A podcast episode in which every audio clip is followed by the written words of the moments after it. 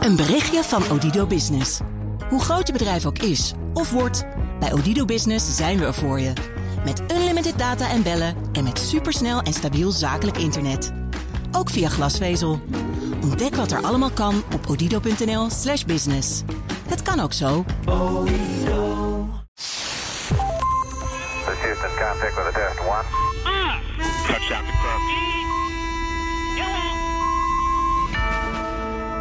Goedemiddag allemaal, of goeiedag allemaal. Ik weet niet hoe laat je, hoe laat je luistert eh, bij eh, Space Cowboys. eh, aflevering nummer, wie heeft er enig idee? 94 was het toch? 94 heb ik. eh, 94 deze keer. En we, we nemen op met Luc van den Belen. Goedemiddag.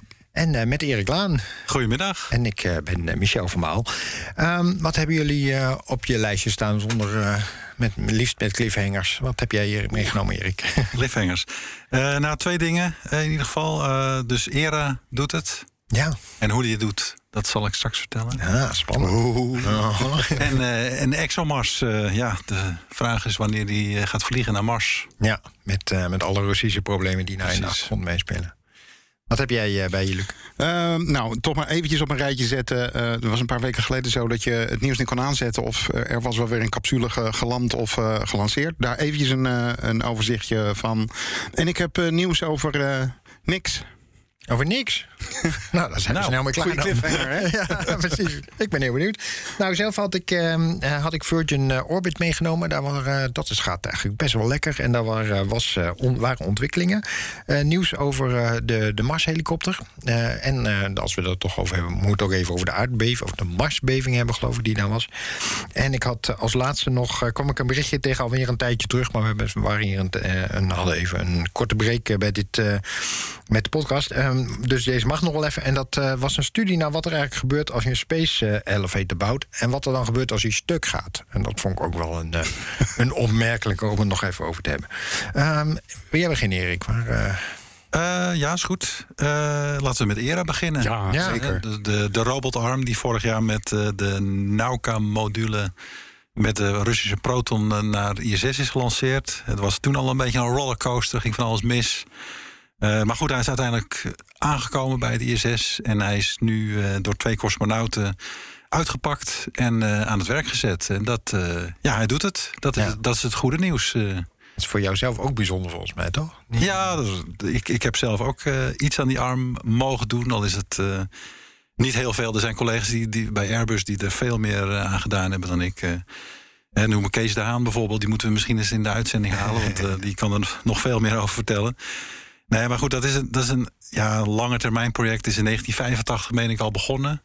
Het was toen een... eh, de, de HERA, de Hermes European Robotic Arm. Ik weet, Luc heeft daar een boek over geschreven. Ehm, maar die had toen drie onderdelen. Uiteindelijk ging Hermes niet door. En toen wilden ze toch die robotarm bouwen. En toen is, eh, is er een stukje van afgehakt. Had hij twee armen. En eh, nou, ontwikkeld, ontwikkeld. Zou meegaan met de Space Shuttle. Zou, nou, met allerlei mogelijkheden. Dat ging nog geen niet door. Uiteindelijk ja, gelanceerd vorig jaar na lange tijd. En eh, ja, het is, het is toch gelukt. En ja, zeker gezien met de huidige ontwikkelingen met de Russische ruimtevaart. Ja, is het toch wel een verrassing dat hij dat die, eh, dat die aangezet is. Eh, want- Ja, want daar, daar hadden, had Europa de Rusland voor nodig, hè? Omdat ja, precies. Want hij zit aan die Russische module vast. Er zit ook allerlei apparatuur in die Russische module om hem aan te sturen. Ja. En want je kunt er vanuit binnenuit kun je hem ook bedienen. En dat is allemaal aan boord van die Nauka-module. Daar heb je de Russische cosmonauten voor nodig. En dat was natuurlijk even de vraag van... gaat die samenwerking, hoe gaat het daarmee? Eh, en blijkbaar, ja, is, is het eigenlijk het enige ruimtevaartproject volgens mij nu nog... wat doorgaat in de samenwerking met de Russen. De andere eh, ruimtevaartprojecten zijn allemaal eh, stopgezet. Ja, nou, het zou ook wel een beetje kunnen dat, dat, eh, ehm, nou, dat er in ieder geval iets van eigenbelang me meespeelt. Want ik Ja. begrijp dat er nog een, eh, een, een, een, luchtsluis voor experimenten op zijn plek moet worden gezet op die Nauka-module. en daar is de arm voor nodig. Ja, nou, de- daar kan die arm inderdaad voor gebruikt worden... om dus experimenten uit die, uit die luchtsluis naar buiten te brengen. En dan, dan is het efficiënter om dat met die ERA te doen... dan om cosmonauten naar buiten te brengen. Ja. Maar goed, ik vraag me altijd wel af van... wat is nou echt het belang van, die, van, die, van de Russische ruimtevaart bij het ISS? Hè? Van wat is hun belang nou om dit toch door te laten gaan? Want Nou, dat is eh, het kunnen lanceren van, eh, van, eh, van Cruise naar boven. Ja. Als ISS ophoudt, houdt de bemenste Russische ruimtevaart op. Ja, maar dat is dus een soort van prestige kwestie. Want Ja, kijk, in Amerika heb je natuurlijk ook dat die hele drang van met de, de, met die crew, commercial crew, hè, dat, dat, daar zit een visie achter van daar gaan ze hè, commercieel ruimtevaart mee doen. En eh, in de Amerikaanse ruimtevaart heb je natuurlijk ook van we gaan eh, naar de maan en we gaan naar Mars. En dat hoor je in Rusland, dat hoor je misschien wel, maar dat, dat, is, dat is totaal geen, geen draagvlak voor volgens mij. Nee, daar- onder, onder het volk eh, eh, niet meer. Nee, dat was, Nee, dus- eh, dat was 30 jaar geleden nog een heel ander eh, eh, iets. Eh, eh, God, gelukkig kom ik al, of kwam ik al zo lang in, eh, eh, in Moskou. En als je daar eens aan de praat raakte en je vertelde waar je mee bezig hield. Dan, oh, cosmonauten en ik heb eh, Gagarin nog gezien. En och jeetje, dat is helemaal eh, top of the bill. Dat is het nu niet meer. Maar d- er kleeft iets vreemds politieks aan bemande ruimtevaart. Er lijkt geen enkele president eh, eh, te willen zijn... eh, die de geschiedenis ingaat als degene die bemenste ruimtevaart heeft gestopt. Ja. Ja. Dus En de vraag is ook of je het nog terugkrijgt als je het stopt. Hè? Of, of je het dan weer op gang kan. Precies, inderdaad. Want ja, eh, eh, nou ja, goed, eh, dat, dat hebben we inderdaad na het ineenstorten van de Sovjet-Unie eh, eh, gezien. Eh, ehm, eh, alle kerngeleerden die, eh, die vlogen uit over de hele wereld. En ja, Ru- Rusland heeft daar de grootste moeite om die expertise weer, weer, weer terug te krijgen. Dus eh, ja, de stap terug doen nu zou definitief eh, eh, kunnen zijn. En ja, wat dat betreft is, is die era natuurlijk ook een, eh, ja, een product van zijn tijd eh, eh, geweest.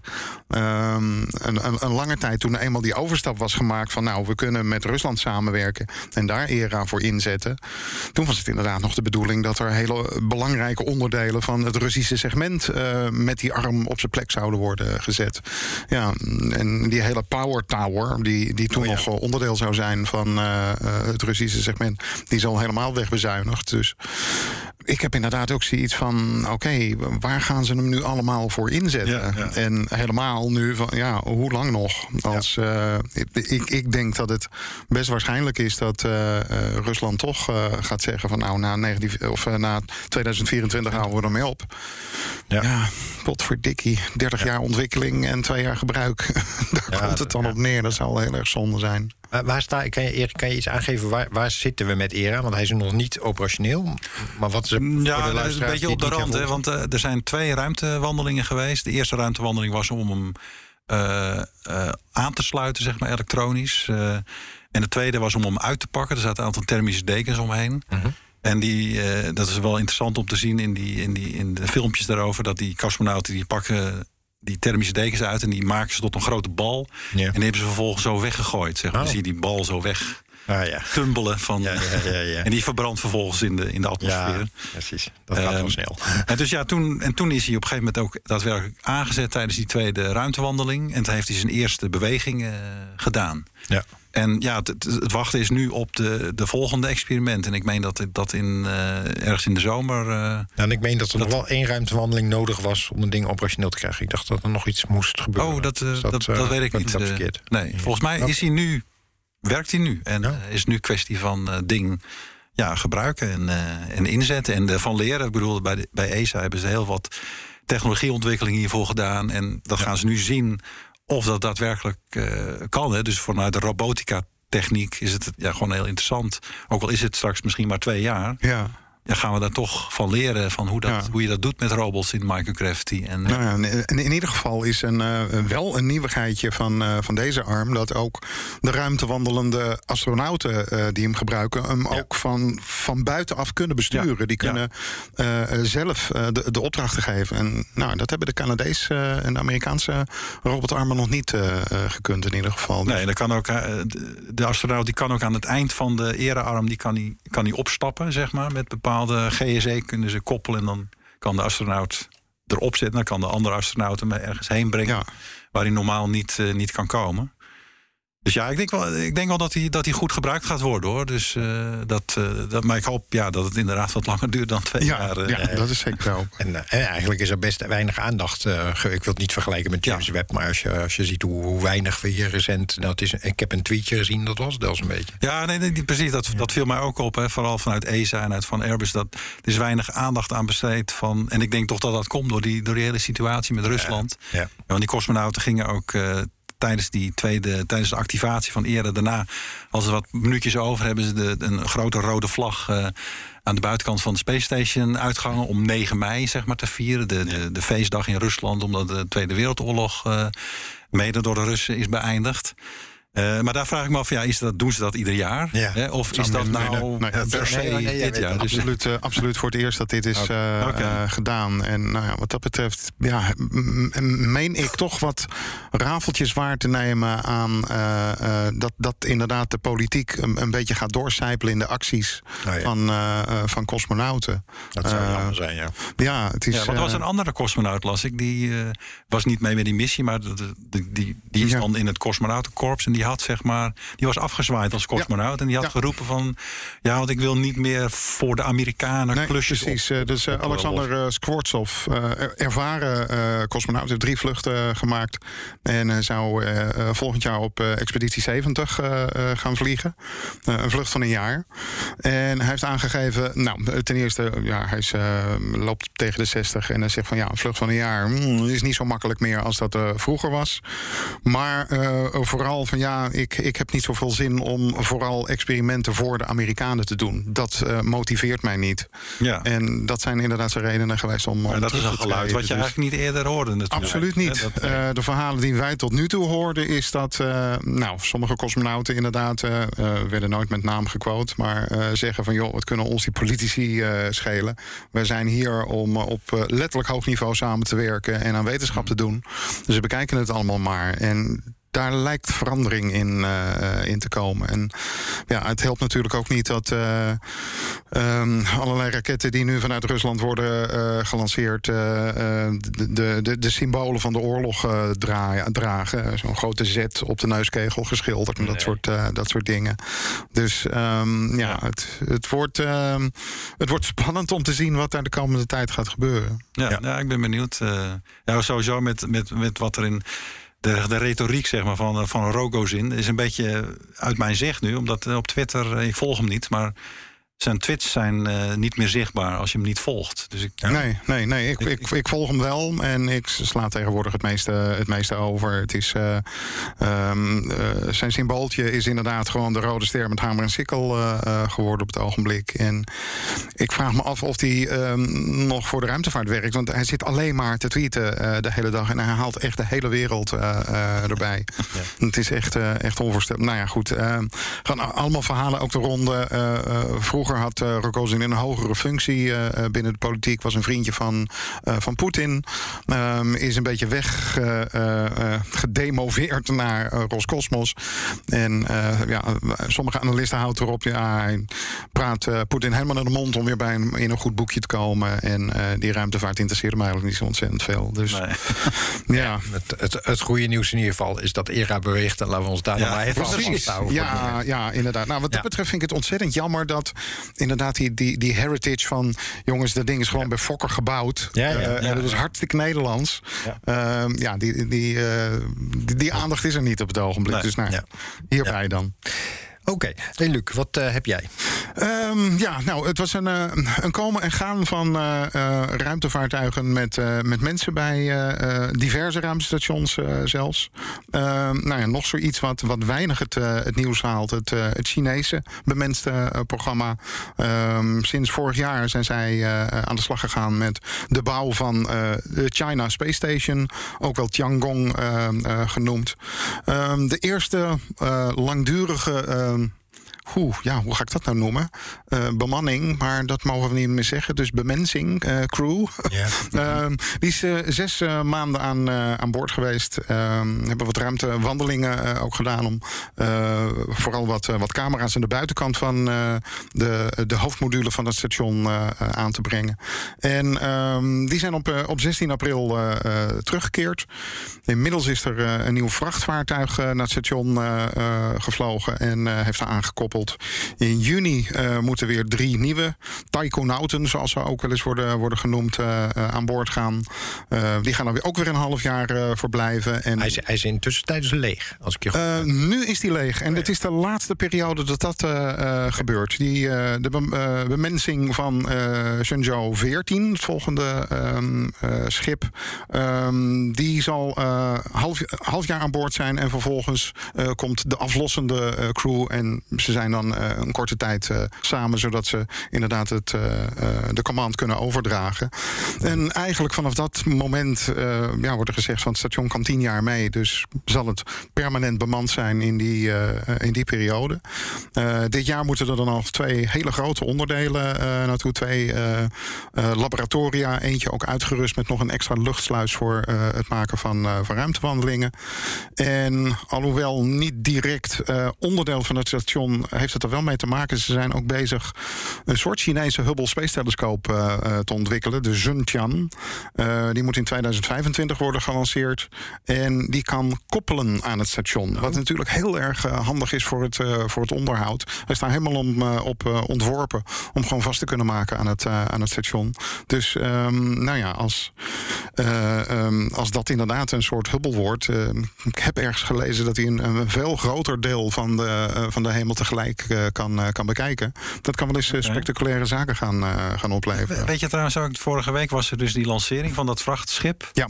Eh, het was uitgebreid in, eh, op, op, op YouTube te zien. eh, Ja, met live, met CG. drie kwartier lang op Ja. staatstelevisie. Ja. Dat is echt verbazingwekkend. Ja, ja. Maar dat vrachtschip, blijft dat nou ook als onderdeel van het ruimtestation? Of gaan ze dat weer loskoppelen? Nee, en, nee het, is, het is wel zo dat ze, ze mm, eh, ook weer overlappend gaan, gaan lanceren. Dus er zit altijd minstens één van die vrachtschepen vast. Ehm, dat ding kan volgens mij iets van 6,5 ton aan vracht meenemen. Dus nou, eh, voedsel, eh, de schone kleding, maar vooral ook veel, veel experimententoestanden. dus dat zijn ehm, ja, zeg maar semi-permanente eh, onderdelen. Die twee, eh, twee modules die worden inderdaad eh, definitief eh, vastgemaakt. En eh, er wordt zelfs gezegd van eh, de Chinezen hebben eh, al die belangrijke onderdelen in Duplo eh, gebouwd. Dus er is nog een basisblok en twee van die eh, modules.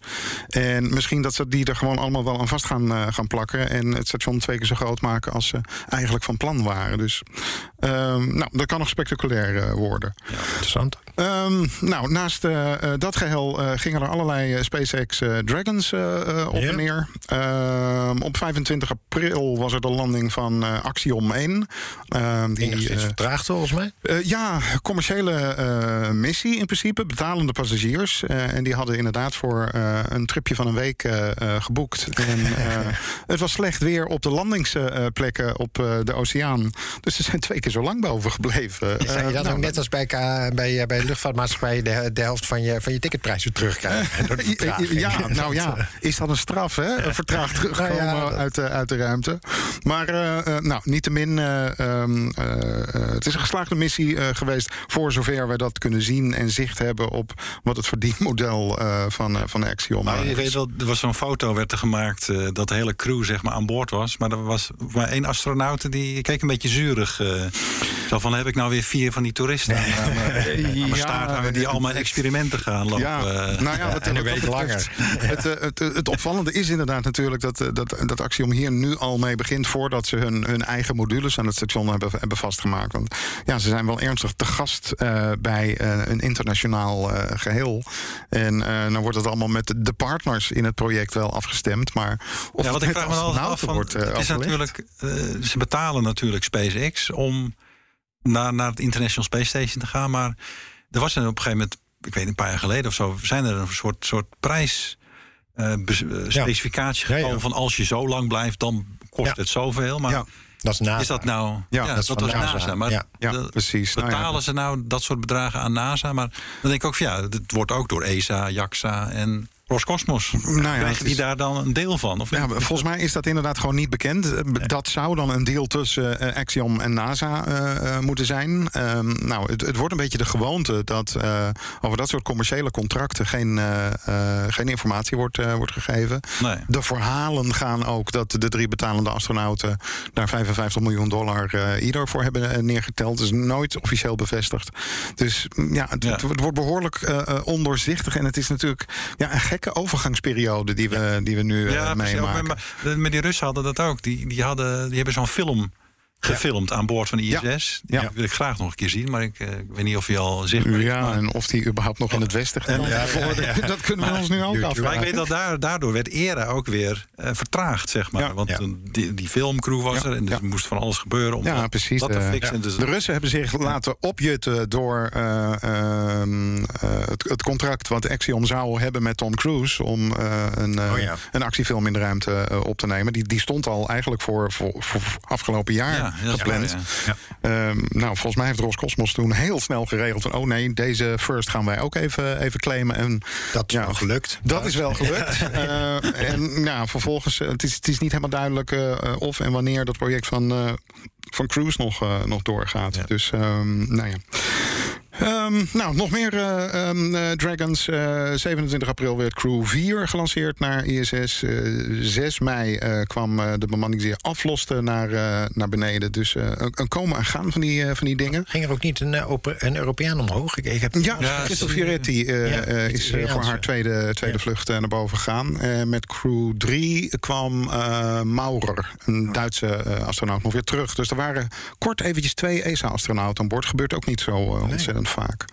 Nou, er zijn nu vier ehm, Crew Dragon-capsules eh, ehm, in actie. Daar gaat het ook bij blijven, heeft SpaceX eh, gezegd. Er gaan er niet meer gebouwd eh, worden. En ze gaan ervan uit dat ze tot zes bemenste missies per jaar met deze vloot eh, zouden, kunnen doen. Ehm, dus nou ja, die drukte. Opvallend is inderdaad hoe druk SpaceX het, het heeft. In diezelfde periode waren er ook nog eventjes drie Starlink-lanceringen. Een van die raketten eh, heeft inmiddels eh, zijn twaalfde lancering en landing eh, voltooid. En nou, dan heel snel in de marge nog eventjes. Ehm, SpaceX is heftig bezig Starship te ontwikkelen. Die moet gaan vliegen met Raptor 2-motoren. En de afgelopen paar dagen zijn er daar twee van geëxplodeerd eh, tijdens testen. We weten niet of dat nou inderdaad pushing the envelope was. Kijken tot hoe ver we kunnen gaan. Of dat het echt ongelukjes waren. Ja, dat was nog een dingetje. Op Twitter zag ik dat iemand had al had foto's gepost en die waren later weer weggehaald. Ja, Ja, onder druk ja, Elon ja, Musk. eh, ja, ja, inderdaad. Trump mag zijn zegje doen eh, straks, maar eh, ja. Ja. Ja, Ehm, maar dat, of dat vertraging oplevert, moeten we even... Ja, we hebben toch ja, helemaal ja, precies, op dat schema meer. Nee, nee inderdaad. Nou, dan een laatste dingetje nog. Eh, Axiom heeft een contract gesloten voor een vlucht van zes maanden... voor een astronaut uit de Verenigde eh, Arabische Emiraten. Het pikante daarbij was dat eigenlijk twee van die astronauten... eh, later dit jaar met een Soyuz eh, zouden vliegen. Dus het lijkt erop dat de Russen dat contract eh, al zijn kwijtgeraakt... door de Oekraïnse situatie. Maar ik las ook dat het mogelijk weer een Tunesische, de eerste Tunesische, weet niet of het de eerste is, maar een dame zou mogelijk vliegen met Soyuz. Oh, oké, dat zou kunnen. van. Nou ja, en dan wordt nu ook alweer gesproken over eh, eh, iemand uit Belarus die ja. voorrang zou, eh, zou krijgen. Dus Ja. nou ja, zo zie je, ehm, de poli- Alles is politieke politiek. situatie Ja, begint wat. het blijft natuurlijk voor die Russische ruimtevaart qua gewoon de commerciële contracten, dat staat er helemaal. dat, dat, helemaal dat, dat niks. ligt stil. Nee, dat, is gewoon stil. Dus nee. ze hebben hun, na- hun nationale programma van aardobservatiesatellieten en af en toe Ja, telecomsatellieten. en wat science. eh, Maar, eh, ja. ja, daar, daarbuiten gebeurt voor mij helemaal niks. Nee, nou ja, eh, in principe hebben ze dus eh, minstens drie eh, ehm, eh, robotmissies naar de maan eh, staan. Ik geloof Ja. Luna 24, 25 en 26. Daar zou ook internationale samenwerking eh, eh, zijn. Die is er al af. Ja, en er wordt nu van alle kanten van uitgegaan van... ja, er is gewoon geen geld meer. Bovendien heeft Rogozin zelf ook eh, gezegd van... ehm, Roscosmos, zeg maar eventjes is de, de Russische NASA gaat zich eh, heroriënteren op eh, nationale veiligheidsmissies. dus ja. Ja. ook in, de, in, in dat kader heb ik zoiets van waar gaan jullie het geld nog vandaan halen om aan bij mensen missies te doen? En Ja, da- daarom, helemaal, daarom denk ik zelf van als, dat, als dit zo langer doorgaat, is dat straks gewoon afgelopen. Houdt het gewoon op. Ja, eh, er is Ja. voor de vorm eh, nog opdracht eh, gegeven door Roscosmos aan, eh, aan Energia. om eh, een gedetailleerd ontwerp voor een nieuw ruimtestation te maken. Waar ze het gaan van betalen, ik heb geen flauw idee. Ik, eh, ik denk dat het een beetje luchtfiets is. Zullen we eens naar Mars gaan, jongens? Nou, het wordt hoog tijd. Ja. oh ja. Het gaat nog lang duren, zegt Elon Ja, precies. nou, ik bedoel qua nieuws uiteraard. De, eh, het meest opmerkelijke, ja, er waren twee nieuwtjes eh, vanaf Mars. Eh, er was- er was een Marsbeving, een, een zware. Ik weet niet of iemand dat gevolgd. eh, Ja. Ik, ik heb het lang zien komen en dat was zo ongeveer het equivalent van eh, een. eh, ehm, vijf op de schaal van Richter. Dan heb je toch wel behoorlijk iets te Dat pakken, is- ja. ja, en dit, en dit wordt volgens mij gemeten door die vaste landen. Ik ben even zijn naam kwijt. Insight. In- ja, die daar al best wel een tijd staat, volgens mij intussen. Die dat, ja, al eh, 3,5 jaar. ja, en die eh, is dit de eerste keer dat wij eh, op dat zo'n zware Marsbeving. Ja, ja, dit is Ja. volgens mij. De zwaarste tot nu toe altijd tot Ja. 4, 4 gemeten op de schaal van Richter. En op aarde heb je natuurlijk veel zwaardere aardbevingen, maar dat komt Ja. vanwege de plaattectoniek. Oh ja. En op Mars heb je dat niet. Dus dit soort bevingen die, die worden veroorzaakt door het afkoelen van Mars als planeet als geheel. En door de, ja, dat gaat soms met schokken gepaard. En vijf hadden ze eigenlijk verwacht als ja, de, de, de zwaarste beving die je theoretisch zeg maar, kunt voorspellen. ja. Ja, dus het is spannend misschien dat ze nog een keer een nog een sterkere beving dat- meten. Dat ze denken, hé, hey, eh, we snappen nog niet helemaal eh, hoe het Nee, werkt. Want volgens mij is Insight wel de eerste die dat echt kan. Die dat echt eh, Ja. op deze manier meet. Dus we, Ja. we hebben ook pas 3,5 jaar data. Dus het zou best Ja. kunnen... Ja, dat wel. Ja. Ja. en ja, ze hebben dat ding zeg maar los op het oppervlak gezet. Met Ja. een klein stroomdraadje eraan. En, die, eh, Ja. en ze hebben eerder natuurlijk ook zo'n mol aan boord gehad. Die moest Ja. gaan graven in de, in de bodem. Maar dat is helemaal, eh, helemaal misgelopen. Dat ding ligt nog gewoon op het oppervlak. Ja, heel veel pogingen om onder de grond te krijgen. Maar dat is Toch te hard. Ja, met een boor en eh, met een arm, Ja. de arm erin te duwen en ja, zo. dat is Ja, allemaal helaas niet, niet gelukt. Nee. Ja. Maar het is, het is spannend voor die Inside Mission, want hij, het, eh, hij werkt gewoon op zonnepanelen.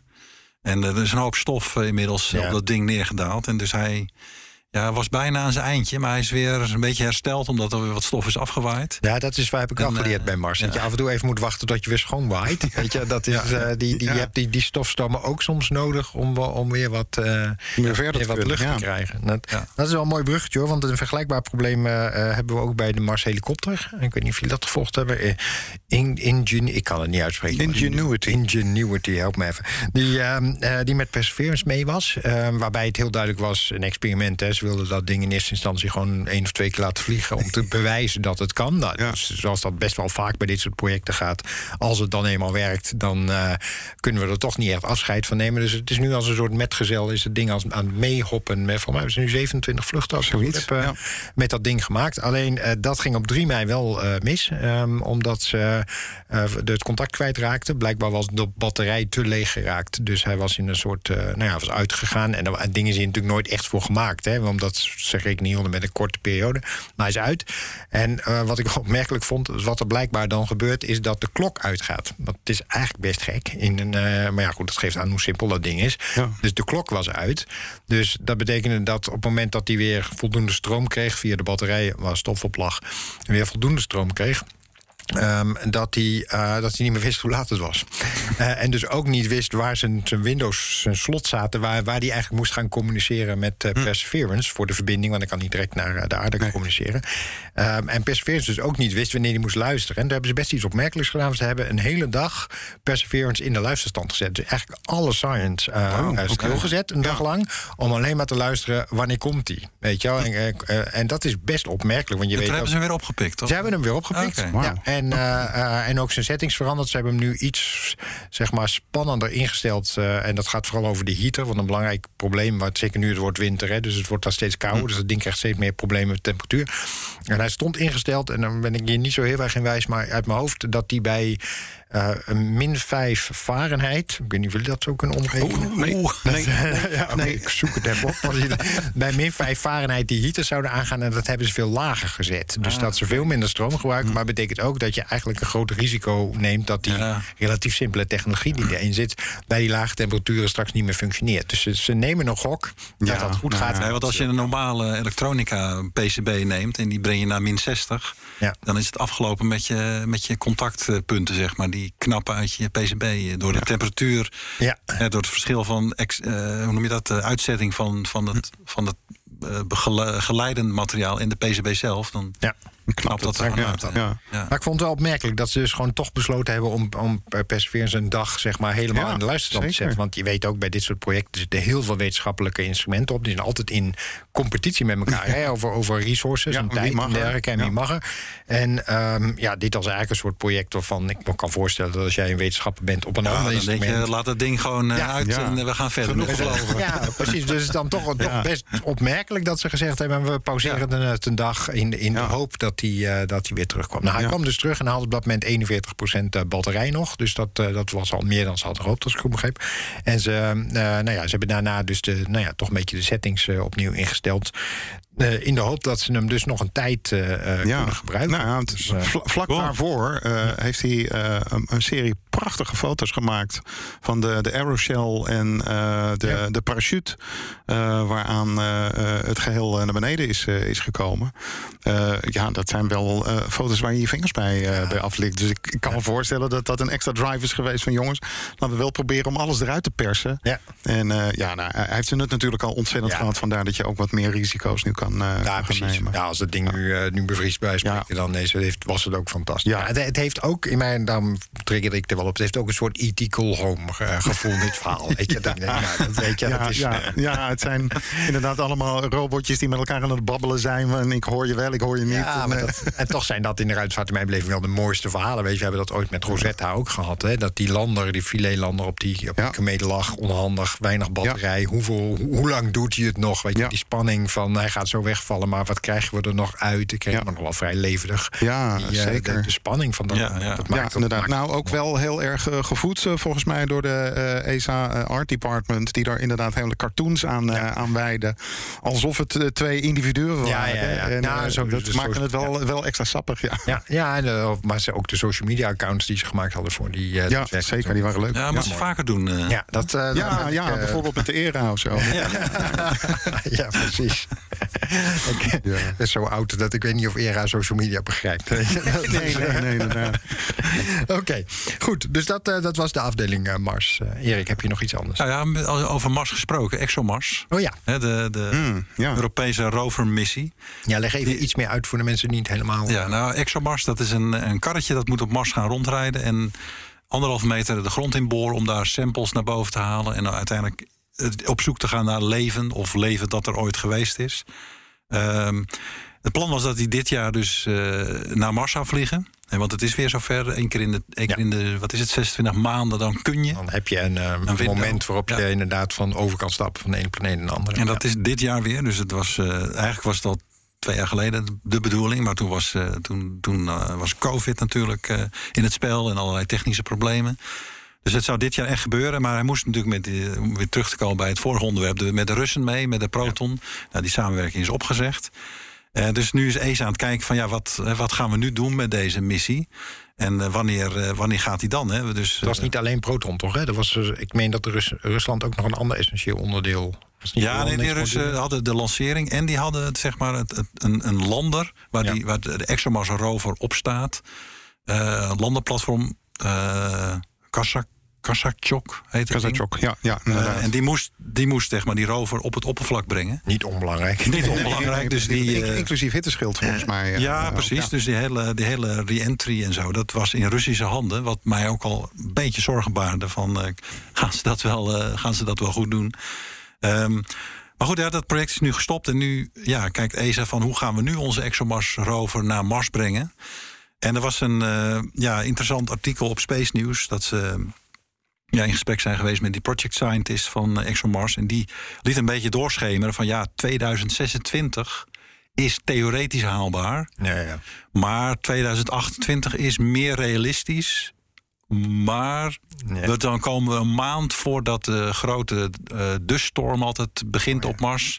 Moeten we landen. Dus dan denken we, nou, dan wordt het dus 2030. Ja, maar ik weet niet, de wet ja. van Van Baal met de lanceerdata. Ja, precies. dat is jouw department. om, Nou, als ze dat dat zeggen, dan... eh, ja, precies. Nou ja, tegen, tegen die tijd kan eh, een bemanning van eh, Starship het ding wel meenemen. Ja, Onder zijn arm. Ja. Nou, er wordt dus ook gesproken of het niet, Ja. niet een onderdeel gaat worden van Marshall's Mars Sample Return. Dat is zeg maar de, Ja. de Want dit is volgende. best een grote Ah. rover, hè? Dit is een, een, een auto ongeveer, toch? Qua. Nou, nee, dit is meer zeg maar Spirit Opportunity. Oh, Dan. Oh, nee. net een, Ja, ja. Ja. 10, 20 procent groter. ja.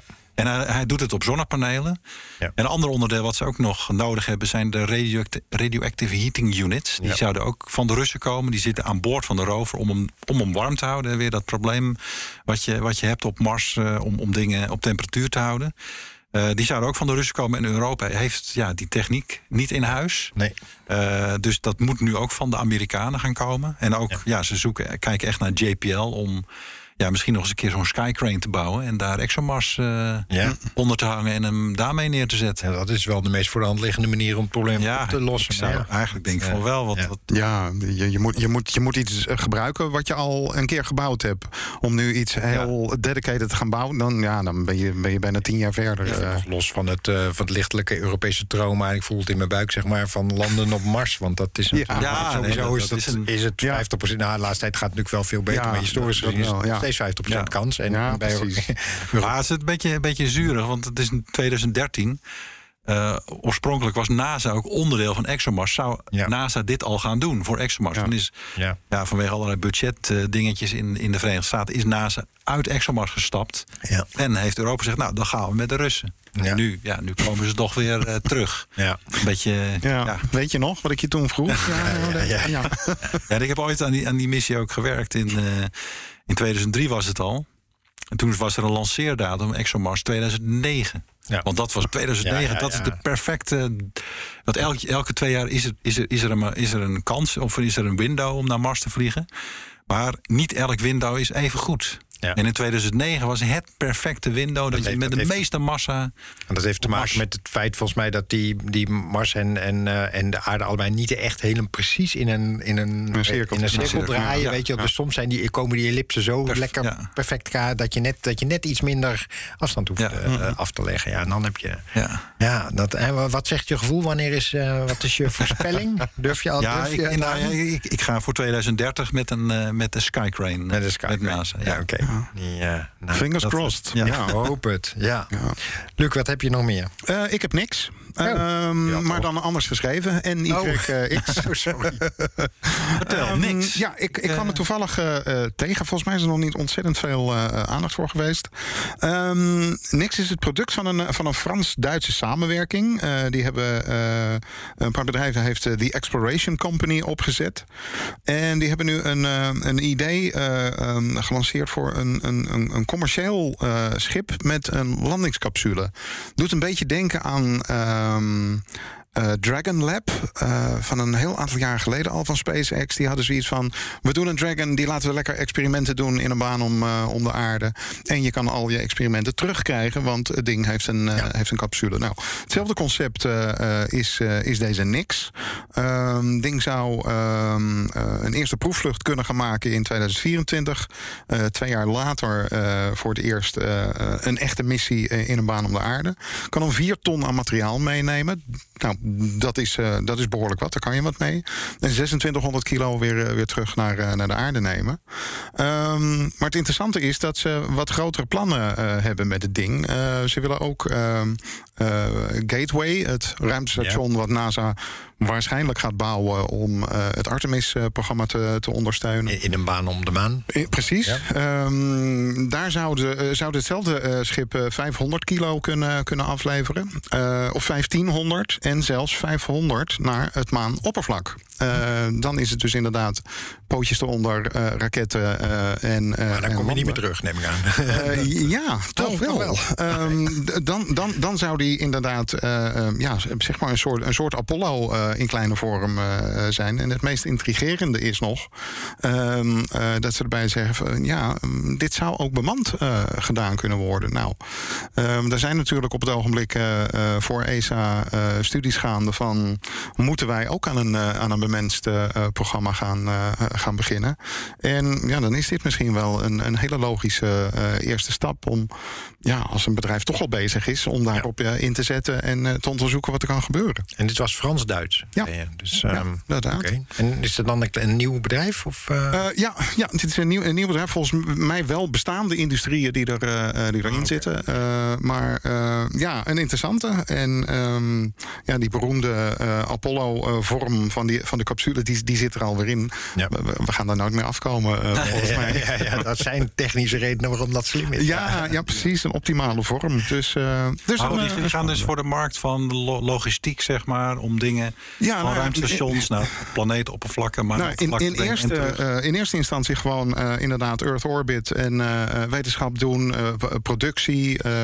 wordt inderdaad zelfs al gezegd van ja, aan boord van, van zo'n capsule zou je commercials kunnen opnemen. Eh, Ook Oh. duidelijk. eh, ja, ja Nee. het is, eh, we gaan die kant op. Kijk, eh, ehm, het begon natuurlijk in de luchtvaart ook allemaal met die hele stoere piloten en zo. En op een gegeven moment werd er gewoon ja, betaald. En eh, En toch even iets serieus. Ik, ik zit even te graven in mijn hoofd. Maar de, de- dit was ook iets wat de Russen eh, jarenlang hebben gedaan. Weet je, maar ze hadden ook zo'n Ja. onbemande. Foton. Eh, Foton was Ja. Foton en, en Bion, twee Ja, met, varianten, eh, nota bene op de capsule waarmee uh, Yuri Gagarin uh, in 1961 Ja. vloog. Dus dat concept hebben ze goed Volgens mij twee, twee keer per jaar of zo en dergelijke Ja. eh, jarenlang gedaan hebben. Ja. eh, dat soort onderzoek. Ja, Dus, eh, precies. helemaal nieuw. Dat is vrijwel nooit iets natuurlijk. Nee, Maar dat, inderdaad. dat was altijd wel mijn beeld van die missies. Was dat het, het was vrij beperkte science en vrij beperkte ja, impact van wat daar nou gedaan werd, zeg maar. eh.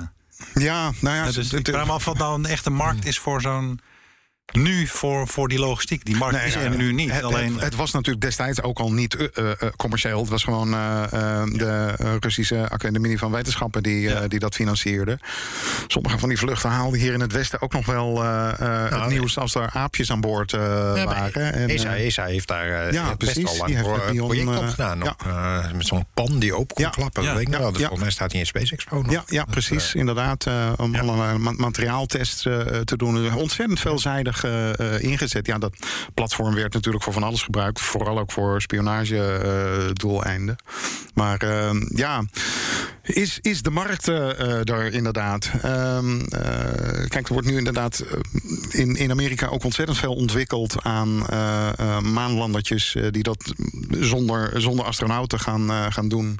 eh, eh, om commercieel vrachten naar de maan te vervoeren. Maar ja, ik heb dan toch het idee van alleen maar weer eh, NASA en ESA zullen daar klant van, eh, eh, Ja. van worden. Ja, ik, ja. ik, ik, Nou, ik Tom, zie de. Tom Cruise. Maar dan, en ja. Tom Cruise, maar ja, god, dat, die, die, die stapt uiteindelijk overal in.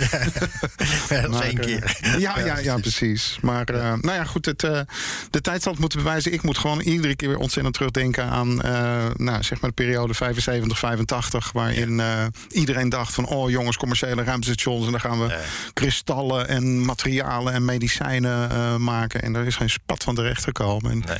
Ik heb een beetje de vrees dat we tegen eenzelfde bubbel eh, zitten. Ja, of dat Ja. businessmodel gaat werken. Ja. is de vraag. Ik, maar ik heb, eh, de vraag is ook van, komt het nou doordat er überhaupt geen toepassing gevonden is? Of dat het beperkt wordt van, hè, om aan boord van die ISS nou je experiment uit te voeren? Want ik heb zelf ook wel eens gewerkt in een voorstel om een experiment aan boord van de ISS te krijgen. ja, En gegeven moment is dat gewoon gestrand, omdat dat ging gewoon te moeilijk. vier jaar duren voordat wij ons experiment dat- konden doen. En ja, nou dan, eh, Maar dat- dat is daar hebben we volgens geen mij- adem voor. eh. Ja, nou, maar dat is, ja, dat is precies het, eh, eh, de, de, de, wel de, de blokkade die we heel lang hebben, denk ik, hebben gehad. Hoor, dat het zo lang duurt om iets. Het is niet zozeer dat het duur is, want dat, dat Hm. wordt dan vaak nog wel betaald door die ruimtevaartorganisatie, als je goed voorstel hebt. Eh, dus het is eh, financieel gaat nog wel, maar je hebt een hele lange adem voor nodig. En dan heb je hem eindelijk omhoog. En dan moet er even voor de gehoorde waarom het al zo ingewikkeld is. Dat moet op zo'n vlucht. Die vluchten worden eindeloos vertraagd in het verleden. Weet je, dat duurt allemaal lang. En, dat, en die moeten ook getest worden op dingen als outgassing. Dat is altijd zo'n mooie, vond ik wel, weet je, dat zo'n zo'n experiment geen stof achterlaat waar je astronauten op termijn aan doodgaan. Want je kunt daar niet uit de lucht krijgen. Weet je. Dus het is vreselijk ingewikkeld allemaal. En dan tegen de tijd dat die gaat, ben jij op aarde vaak alweer een heel stuk verder in je onderzoek. En denk je, ja, maar dit is eigenlijk niet meer het experiment wat ik wil doen. Weet je, nu zou ik eigenlijk dit experiment, dan kan je weer overnieuw beginnen. Ja, precies. En als je die cycle kan versnellen, weet je, dat je dat Ja. sneller kan doen. En eh, dan, dan maak je het wel aantrekkelijker. Of Nou het dan mm. alsnog komt, dat Ja. Ben ook wel een beetje twijfelachtig hoor. Ja. Maar daar, Nou ja, dat, dat, dat- zal inderdaad zo'n zo'n initiatief als niks dan eh, eh, kunnen bewijzen. Ehm, je hebt geen astronaut eh, aan boord.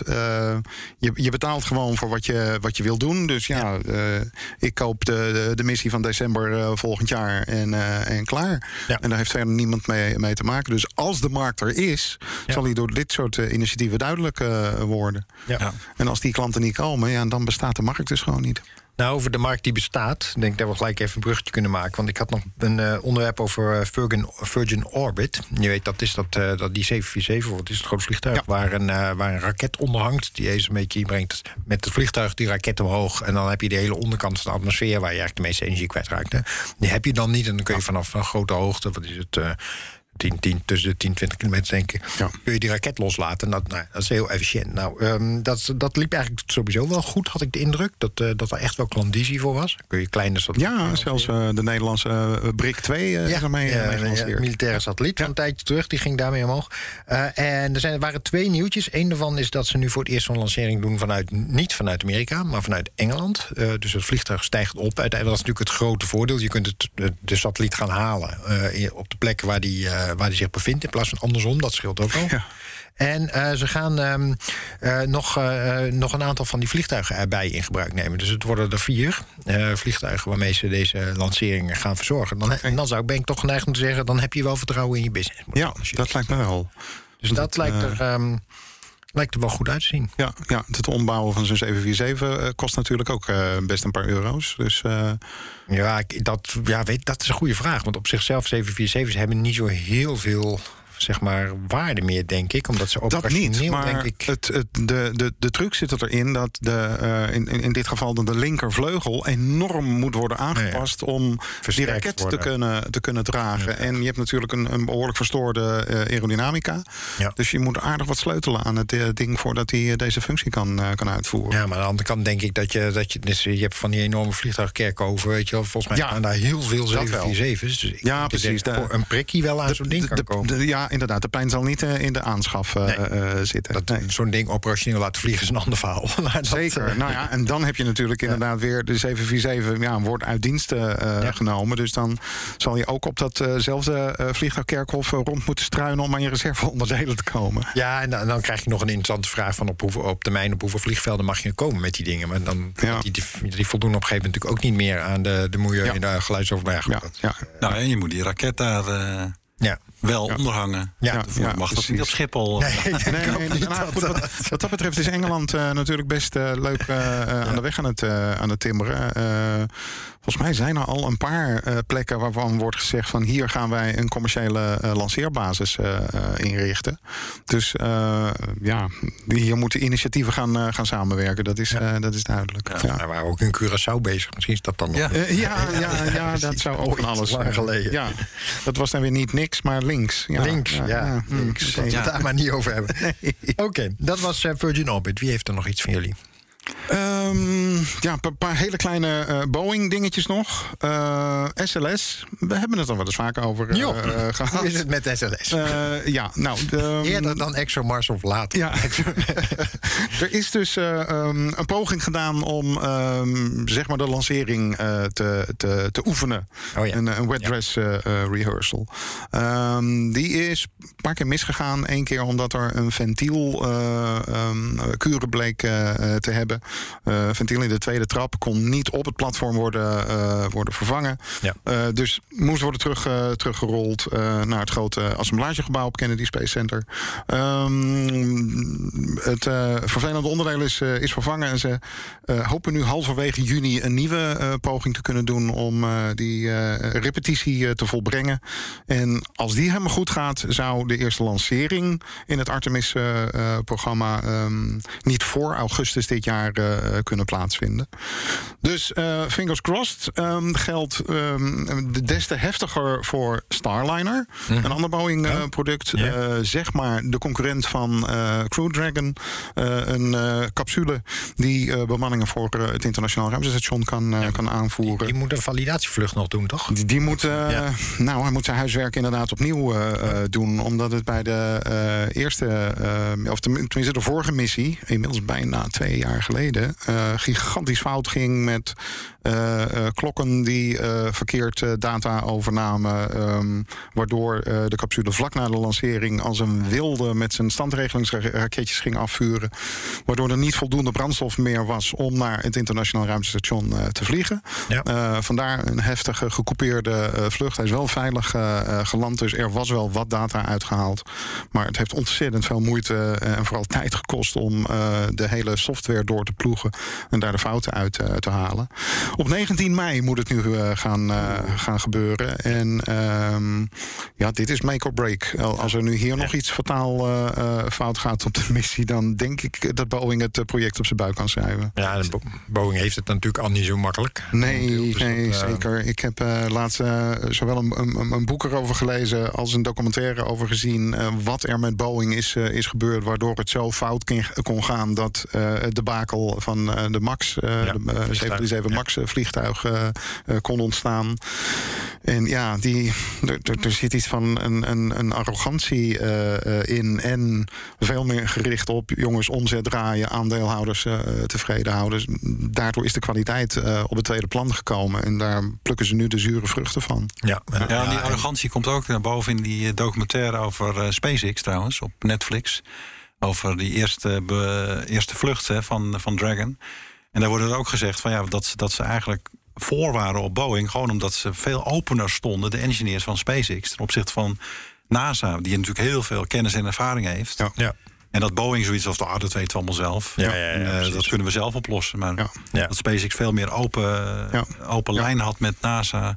Maar die Boeing niet, uh, ook die arrogantie eigenlijk. Uh, Cultuurverschillen komen nu ontzettend naar voren. En ja, blijken in het ene geval een nadeel en het in het andere geval een groot voordeel te zijn. Ja, ja. want ik zag nog een filmpje over die, over die Starliner gesproken. Die, die, die waren ze aan het transporteren over een soort weg. Eh, en toen viel er iets af van het ding. Een soort uh, window ja, en, of zo. Ja, inderdaad, over, over en toen, luik. Ja, dus ja, waar was iedereen had... ook alweer uh, ja. over de rojo van dat, hoe er nou weer iets van zo'n ding af kan vallen. Ja, precies. dus ik hou me hard vast voor die...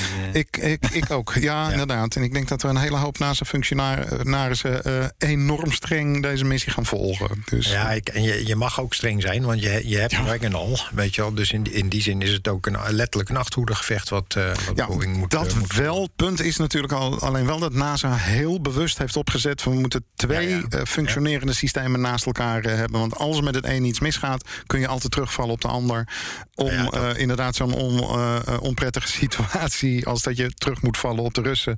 om je astronauten te lanceren, te voorkomen. Die afhankelijkheid wil NASA nooit meer hebben. Nou, dat niet. En je hebt, je hebt natuurlijk ook het probleem met SpaceX... natuurlijk een erg commercieel bedrijf, om het zo maar even te zeggen. En als je, als je zo'n monopoliepositie zet... Ja, dan kun je vragen wat je wil. En dat is ook een situatie waarvan ik denk, dat lijkt dat, me Dat wel. Aan de andere kant is SpaceX natuurlijk ontzettend schatplichtig aan uh, NASA. Want zonder NASA waren ze nooit zo ver gekomen. De NASA is er op een paar hele uh, belangrijke momenten geweest... om ze flinke contracten uh, te geven. En er is, is aardig wat, wat belastinggeld via NASA ja. dat bedrijf ingepompt.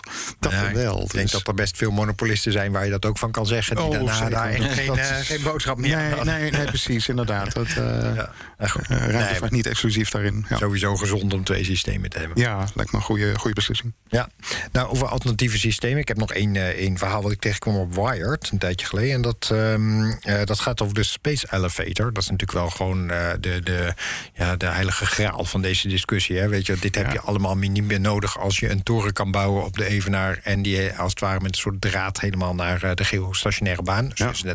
36.000 kilometer, je mond een eentje. Ja. Maar kan doortrekken, want dan kun je je met de lift omhoog. Je komt Ja. dan op het punt uit waar de, nou ja, de, dat punt bewe- beweegt als, ware, als orbit mee met de rotatie van de aarde.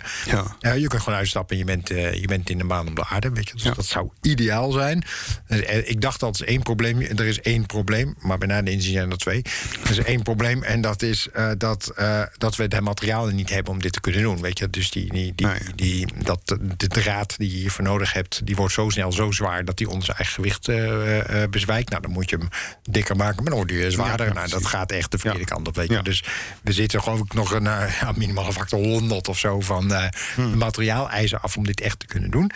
Ehm, dus dat, dat was een dingetje. Maar eh, dit verhaal gaat eigenlijk over van ja, maar stel nou dat je zo'n ding hebt. En dat was een beetje naar aanleiding van de Foundation, wat een serie is volgens mij op is het, Apple TV of zo. Daar was ik. eh, Oh ja. Apple, ja ehm, over de boeken Van van. Asimov. Ja, Ja, ja. een heel omstreden serie. Ik begreep ook dat ik heb de boeken ooit wel gelezen en ik snap wel een beetje dat ze nogal moeilijk verfilmbaar zijn.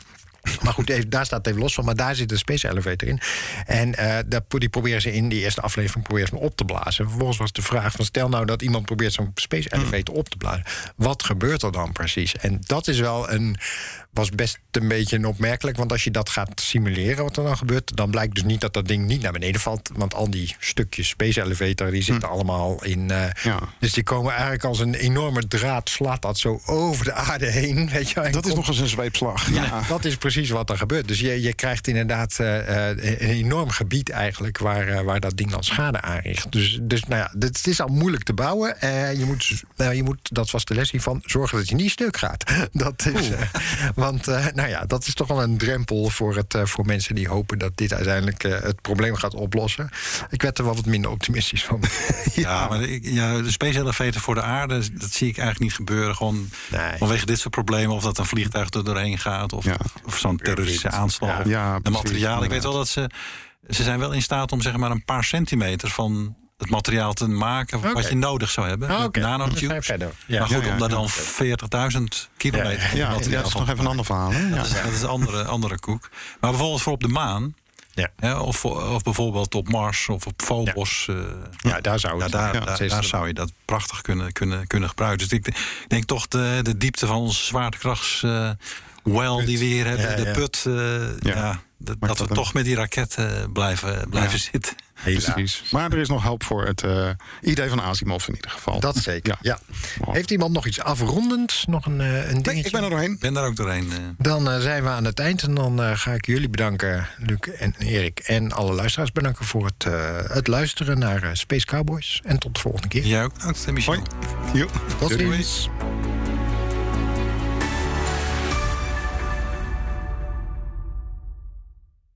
Een berichtje van Odido Business.